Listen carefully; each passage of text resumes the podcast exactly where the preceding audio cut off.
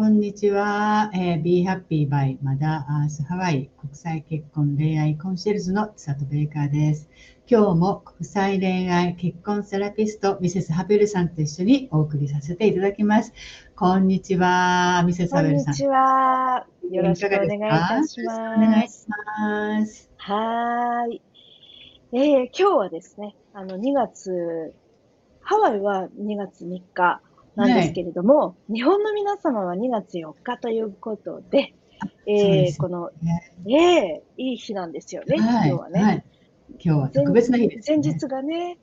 節分だったということで、もう春もそろそろ訪れますよということで、うん、この立春大吉日というのが、えー、日本では今日に当たるわけですね。そしてこの神社とかに行きますと、お札でですね、このように、立春大吉日、救急如律令という、こういったお札がですね、あの、受けたまわることができると思うんですけれども、私もですね、これをお自筆で書いてみました。すごい、それはあの、お習字、あの、墨と筆で書かれたんですか？墨と筆をあの求めたんですが、うん、ちょっと見当たらなくって、えー、ハワイで売ってますか？あ、筆ペンで。売ってますよ、売ってるんですけど、どこに売ってたのか、肝心の時に思い出せなかったんですよね。私、そういえばあの、筆、お墨とか筆ってなんか、まあ、買おうと思ったことがないかもしれないんですけど、見たこと売ってるの、うん、筆ペンはね、やっぱり簡単だから、いつも筆,、筆ペンをちょっと求めるんですけど、おしゅあの墨とかね、あの、はい、筆って見たことがないな。ないあの前はね、カカ湖の、あの、はい、あたりに、日本のちっちゃい文房具屋さんがあったんですけど、うんうん、あのどこかに移転したんですよ。で、どこに移転したのか、うん、あ、あそこにあったなって思ったんだけど、どこに移転したのかちょっと定かじゃなくって、なので必要な時に買い求められなかったんですけど。うん。でもすごいですよね、筆ペンでそれだけね。なんか、本格的な。まあ、ね、あの、小学校から中学校入るぐらいまで、お習字に習ってて、そうそう。で、ちょうど明日、あのうちのですね、ダーリンが、うん、あの、新年明けてからですね。いいですね。はい。あの、クライアントさん、お客様にですね、新春のご挨拶を兼ねて、プチギフトを持って伺うっていうことだったので、うん、でそのお届け日が、ハワイでは明日が2月4日なんですね。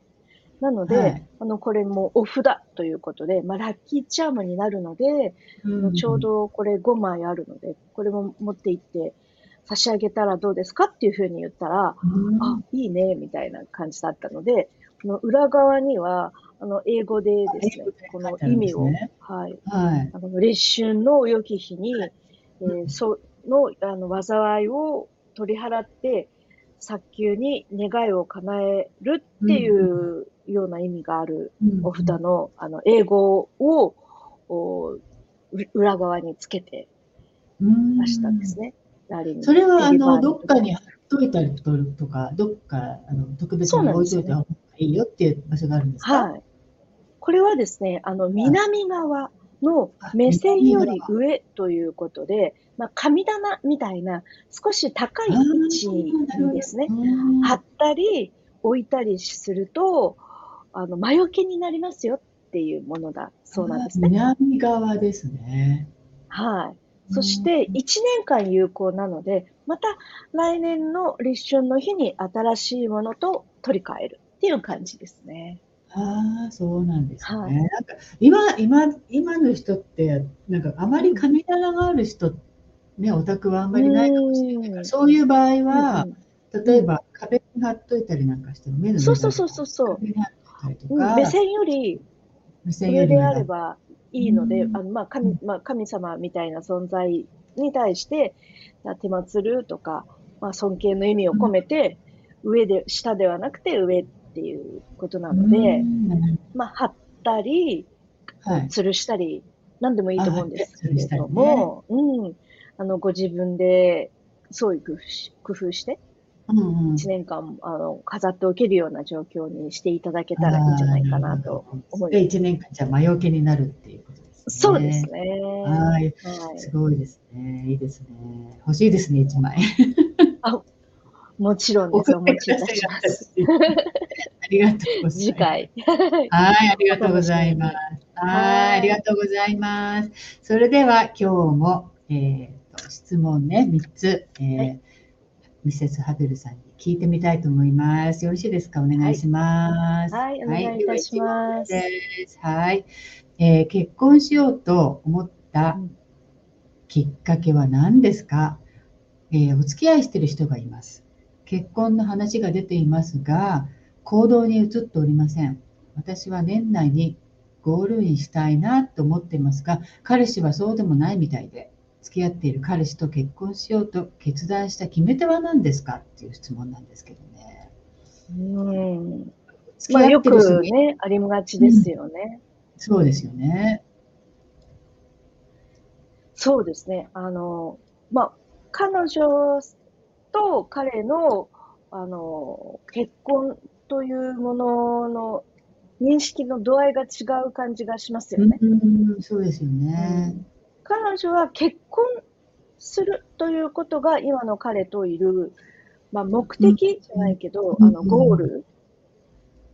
になっているような感じが見受けられるんですけれど、まあ、彼は別に今彼女といることというその先が結婚というふうには、もしかしたら捉えてないのかもしれないですよね。うん。うん。まあ、よく言われるのは、うん、恋愛と結婚は違うよね、とか、いうふうに、あの、結婚に向くタイプっていうのと、まあ、恋愛においては、すごく一緒にいると楽しいよねっていうタイプといて、もうその逆のパターンもあるわけですよね。彼女にしてみると、この人とは彼とあの恋人としてはいいけれども、結婚相手としては考えられないなって思う人もいるわけですよね。うん、なので、うん、なんかそのあたりが、まあ、よまあ、あの、ありがちなんですけどね、例えば、適齢期なので、もう周りのお友達がみんな結婚し始めちゃっているから、私も結婚したい。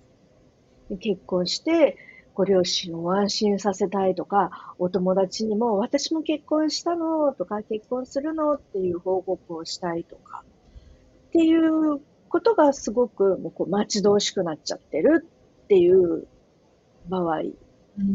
と、まあ、別にパートナーとして二人がいて心地よければ、結婚っていう形式にとらわれなくてもいいんじゃないかなって思って、今、二人がいる時間を大事にしているっていうパターンもあったりするので、うん、まあ、こちらの方のね、温度差が違うような感じがします、ね、温度差がね、そうですよね。まあ、何年付き合ってるかっていうのがちょっとよくわからないので、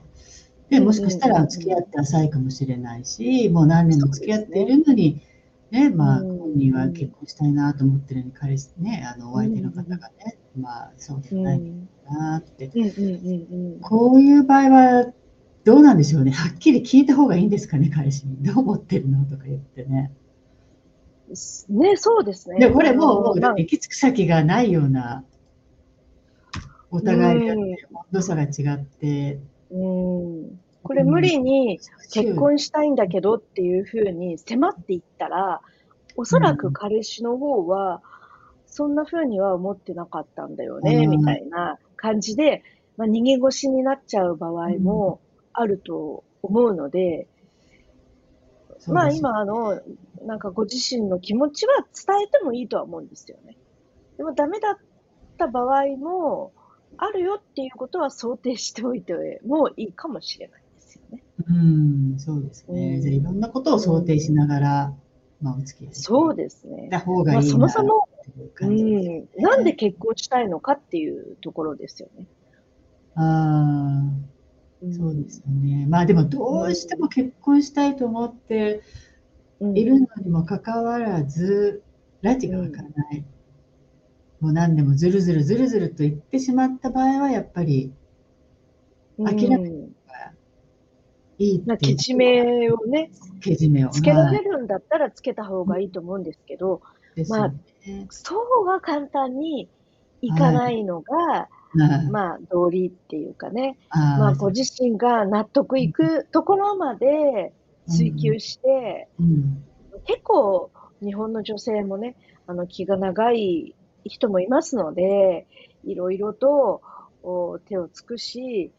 心を尽くし、待ちに待って、ようやく、あやっぱりこの人は結婚する気ないなって言って、諦めるっていう場合もありますから、まあその諦めるまでにね、10年近くかかってる人もいますので、うん、まあ、なので、なんで結婚したいのかっていうことを、まあ今一つ、あの、ご自身の中で明確な理由を見出した方がいいかもしれない。私の場合は、まあ一回結婚した時にはですね、やっぱりどちらかというと今の方と同じなのかわかんないんですけれども、あの、結婚したいっていう願望があったんですよね。なんでしたいのかっていう明確な理由っていうよりも、まあ、あの、もうそろそろ、お長い間お付き合いもしているし、まあ、いい敵と、いい頃合いだというふうに、あの、逆算したんですね。まあ、結婚して、子供を産んで育ててっていうことを考えたら、まあ、最適な年齢じゃないかっていうふうに 自分の中で、えー、逆算していたので、で、まあ、そこの、あの、すぐそこに身近にいた、長い間付き合っていた彼と、今だったら結婚できるんじゃないかって言ったような、まあ、安易とは言わないけれども、手が届くところに相手がいたっていうのもあるので、もしかしたらもうちょっと、あの、別の視点から考えたら、先々のことを考えてこの人と結婚したらどうなるんだろうっていう不安も含みながらの部分もあったので、なんかそういったこともですね、あの、今の気持ちだけ結婚したいしたいっていう気持ちだけじゃなくって、この先この人と結婚したらどういう人生が待っているんだろうっていうところまで、まあ、俯瞰して想像して、それでも、あ、この人とだったら大丈夫って思えたら、まあ、進んでいくっていう道も推し進めてもいいかもしれないですね。はい。そうですよね。まあ今のことでことだけではなくて、将来的にこの人と結婚したらどうなるんだろうってこともよ,、まあ、よく考えてかあの行動した方がいいよっていう決めた方がいいそうですことです、ね。はい。はい。ありがとうございます。何か他にありますか、はい、それ、大丈夫です。あ今の？付け加え、はい、まあ、付け加えて言うならば、はい、あの、まあ、私の場合だと、まあ、ダメだったら、まあ、その時また考えればいいかっていうぐらい、ダメな要素があったんだけど、でも結婚したいっていう願望が強かったんですよね。でも、その不安要素みたいな直感っていうのも、あの、自分の直感って結構当たるものなんですよ。誰しも。そうですよね。はい。うん。うん。だからまあ自分の直感も信じて、まあ、そうそうそうそうそう。うん。失敗してもいいやぐらいの感じで、まあ、ね、あのお付き合いしていろいろ考えてやっていただきたいなっていう。うね、まあ、失敗したくなかったら、はい、もうちょっとよく考えましょうっていう感じですね。はい、はい、ありがとうございます。はい、では、はい、質問2番目の質問に行かせていただきます。はい。はい、え次の質問はですね、男性、はい、これは多分男性の方からだと思うんですけど、いいですか？今日はちょっと作ってね。はい。はい、えー、っと、結婚できますでしょうか？今までマッえー、マッチングアプリしかできていませんが、なかなか出会いもなく、結婚できるのかなって考えるようになりました。皆様から見て、私がお相手に求めるスペックは過剰でしょうか？お手数ですが、教えていただけないでしょうか？という質問ですね。で、そのスペックなんですけれども、えーはい、ご本人さんはね、私、年収800万程度、えー、メーカー、正社員、アラフォー、体型普通、え、仕事はここ2年リモートで自宅。はい。で、お相手の方への希望。共働き、え、専業は不可。子供一人程度まで大丈夫。え、お相手の収入による。年齢は同年代以下。体型普通。男性目線で普通以上は済みませんって書いてありますね。でそれから最後にですね、えー、不足部分などありましたらご指摘ください。もちろん教育し、養育している子どもの意見が優先、最優先です。ってこと多分あの、バツイチの方でいらっしゃいますね。多分バツイチで子どもさんがいらっしゃって、再婚相手を探していらっしゃるっていうケースですかね。うん、なかなかちょっと、どうなんでしょうね。サベル先生。なんか上から目線な感じしますよ ね。なんかね、うん、うん。ご自身のその年収から考えると、まあ、実際今、お一人お子様を養育されているというふうに見受けられますので、で、まあ、新たに、まあ、結婚するのであれば、まあ、もう一人、新たに、あの、お子さんを持ったとしても、まあ、二人だったら、まあ、なんとかなるかなっていう目算なんだと思うんですよね。ただ、そこで、ね、あの、まあ、800万の年収で子供2人、家族4人っていうのは、まあ、ちょっと、そうですよね。厳しい部分もあるから、うん、まあ、専業じゃ、主婦になっちゃうような人だと困っちゃうなっていうのを、ここまではっきり申し伝えられると、不安要素をかき立てられますよね。そうですよ。そうですよね。あの、その妊娠したり、やはり出産したりとかっていったことがあった場合は、もうか、かなりのこう疲労とかね。そうです。ストレスになりますよね。きますのでね、うんはい。そうそう。だから、すごくこう、無理を強いられちゃうような、ふうに受け止められてしまうので、何か、こう、結婚したいっていう目的がね、なんか愛情とかそういうことではなくって、こう家計を支えて、一緒に支えてくれる、うんうんね、まあ、もちろんパートナーが欲しいよっていうことだとは思うんですけれども、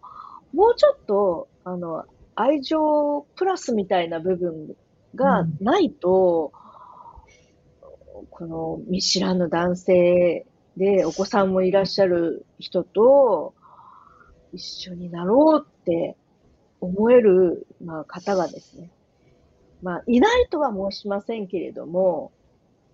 こう、気持ちよく、私がその方とって手を挙げる方っていうのはどれいかほどいらっしゃるのかなっていう感じがしますね。そうですよね。やっぱり女性としたらね、もう結婚して働かなくても大丈夫だよってこう言っていた、ね、もらえて、そうね。もらえた安心して、大丈夫だよ、働かなくてね。うん。そうですよ。僕がそう、そうなの。そこそこ。うん、言ってもらえると。結婚する前はね、少しもうちょっと優しさとかね、あって、まあ、あの、頑張りますと。僕が頑張りますと。そうそうそう。まあ、が、あの、支えてくれたら、助かるなとか嬉しいなとかっていう、まあ、ちょっと控えめなキューな、うん、優しさっていうのがないと、え？って感じしますね。まあ、これがなんか、まあ、いかにも日本人男性らしい、あの、ね、感じが、うん、まあ、口下手なのか、表現下手なのか、うん。まあ、もしかしたら、もう本当はお優しい方なのかもしれなくて、ただ、この現実的なことをストレートに伝えているだけなのかもしれないけど、でも、やっぱりロマン的って言った部分もないと、あの、お見合いだからとか言ってもですね、結婚してからが、こう恋愛みたいなところがね、あの、そういうチャットとかでの出会いの場合はですね、多いので、まあ、いきなり現実だけをつけ、つけられても、魅力には感じられないっていう感じします、ね。あねもうちょっと優しさを持ってっていうことですね。あんまりまあ、まあ、正直はいいんですけど、その現実を直接言ってしまっても結婚前にね、まあ、お相手の方がまあちょっとどうかなっていう感じ、もうちょっとロマンティックにななりましょう。そうですね。はい、言い方一つだと思いますけどね。そうですよね。はい、ありがとうございます。ではですね、はい、えっ、と、最後の質問になります。はい、えー、アラサーの結婚、あ、アラサーの婚活ですね。ごめんなさい。えー、婚活がうまくいきません。どうすれば理想の男性と出会って結婚できますか、えー、婚活自体は5年前からやってますが、実際に相談所に入会したのは2年前です。それまではえー、マッチングアプリで活動していましたが、マッチする方は皆遊び目的というか結婚に真剣でない方ばかり出したので、やめましたっていうことなんです。最近やっぱりね、マッチングアプリアプリでですか？あの活動してるっていう方がたくさんいらっしゃいますよね。そうですね。これはね、どあらさ、だから年齢に関係なくやっぱりマッチングアプリで婚活してるらしく方が多いってことですよね、最近はね。そうですね。まあ日本も、あの、海外もマッチングアプリが主流な感じにはなってると思うんですけど、ただ、そのマッチングアプリの中で対象年齢っていうか、希望のね、お相手の年齢とかを入力できたりすると思うんですけれども、はい、まあ、そのあたりの幅とかも、によってもですね、あの、真剣の度合いが異なってきたりとか、またはそのアプリの、あの、主催している会社さんによっても、随分体制が異なったりとかっていうのがあるっていうふうにも聞きますので、まあ、そのあたりを、あの、しっかりとやっぱり自分でもリサーチしないといけないんじゃないかなっていうふうに思いますよね。まだ女性の方も30代ということで、あの、ご自分と同じぐらいの年齢の方っていう風な感じであったりとか、まあ、そんな場合だとやっぱり、まあ、まだまだ30代遊び盛りっていうのもなんでですけれども、まだ結婚したくない。もっともっといろんな人と女性と出会って、まあもうちょっとゆっくり相手を吟味して結婚するんでもいいかな、なんていうふうに、男性側としては30代とかだったら感じてる人もいるとは思いますので、ただ、やっぱり男性でも結婚願望強い方いらっしゃるんですよね。その30代じゃなくても、20代とかでも結婚したいって真剣に思って、そういったアプリに入会している方もいらっしゃるので、はい、だからそういう方のいらっしゃる確率の多いアプリに申し込まないと、あやっぱりアプリによるんですね。うん、うんうん。なんかね、日本でも、このアプリは結構遊びたい目的で申し込んでる人が多いよとか、うん、まあ、そういうのは、あの、噂とか、またはググったりとかしてもですね、出てきますので、うん、最低限の情報は。まあ、そういったのも含めて、もちろんご自身でも情報を収集するっていうことも必要だと思いますね。はい。ただ、先ほどの男性のようにですね、あの、アプリにね、申し込んでいる側も、まあ、こう、すれ違うような形で、こう、条件がね、相当高い条件を求めていらっしゃるし、女性側も、まあ、もしかしたらもっと高い年収は1000万円以上でとか、子供がいなくってとか、うん、いろんなね、条件が、その結婚したい側と女性の結婚したい思いという側のリクエストとが噛み合わないっていう場合もありますので、はい。なので、その条件っていうところはですね、やはり実際にはお会いしてみないとわからないところもありますし、で、実、その条件の中で、この人はダメと思ったら、もう会わずに済むっていう利点もありますから。あ、そうですよね。嫌だったら会わなきゃいいんですからね。そうです、ね、そうそうそう。うん。でもその、どちらも利点を生かす、自分にとっていいように、うん、あの、こう利用すればいいので、まあそれも続けつつ、ただ、その、結婚したいしたいっていうことだけに執着していると、じゃあどんな人と何のために結婚したいのかっていう、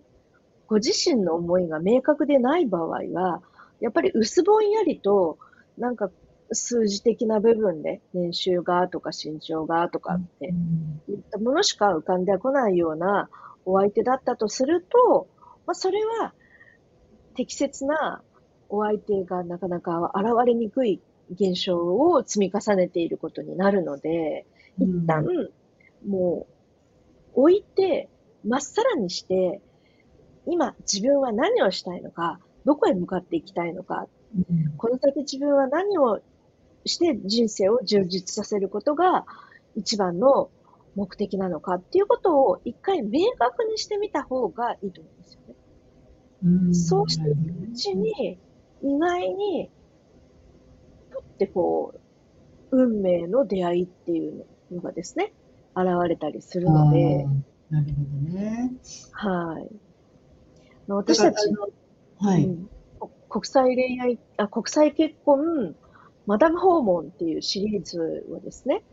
はい、やってるんですけれども、まあそういったあの国際結婚マダムになられた方たちのお話を聞いてもですね、もう結婚したいしたいって思って、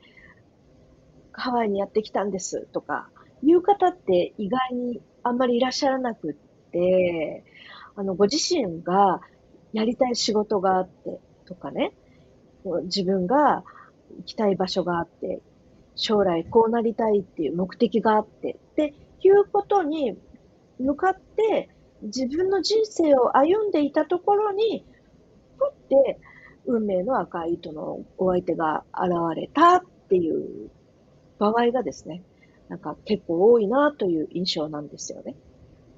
なので、あの、ご自分の人生をまずは確定してみる。一生懸命自分の人生を生きてみるっていうことを一旦お勧めしますね。ああ、なるほどね。はい、自分のエネルギーを外に向けるばかりではなく、まず自分自身に向けて、うん、そしてなんかこう、目が開かれる、見つける、発見することもあるっていうことですね。そうですね。あオーラがね、輝きが違うと思うんですよね。こう、それは輝きの度合いって増してくると思うんですね。はい、自分自分に輝きましょう。まず最初に自分自身が輝きましょうっていう。そうそうそうそう。っていう。ああ、いいです。そうですよね。うん。はい。わかりました。ありがとうございました。えー、あと、あの、ミス、あの、ハゼル先生、今日は何か付け加えたりとか、あの、何かありますか？皆さんにお伝えしたいこととか。そうですね。ですので、はい、今日の、あの、はい、ご質問を伺っていると、はい、まあ、やはり、あの、コロナ禍でもあったりとかするので、うん、はい、妹でお仕事されてたりとかっていうことで、まあ、なかなか外での出会いの機会がね、減っちゃっているのかなっていう印象は見受けられますよね。うん、なので余計に、あの、SNS での出会いを求めて、まあ少し依存しがちになってしまうって言ったような傾向が見受けられるので、まあ、時には SNS 立ちしてみるっていうことが、まあ、いずれの場合にも必要なのではないかなっていう印象でしたね。はい、ありがとうございます。得意には SNS 立ちが必要。それちょっと私、すごく今日の名言だと、名言だと思います。それではですね、今日も楽しくですね、はい、あのミセスハベルさんにあのいろいろね恋愛相談をさせていただきました。ありがとうございました。えー、この番組では、はい。えー、この番組ではね、あの皆さんからの恋愛や結婚に関する質問にお答えさせていただいております。えー、下の方にね、あの LINE の登録、えー、Q えー、あのあり友達募集中のね、ありますので、はい、QR コードがありますので、ぜひ登録していただければと思います。それではまた来週お会いしたいと思います。ありがとうございました。ありがとうございました。さようなら。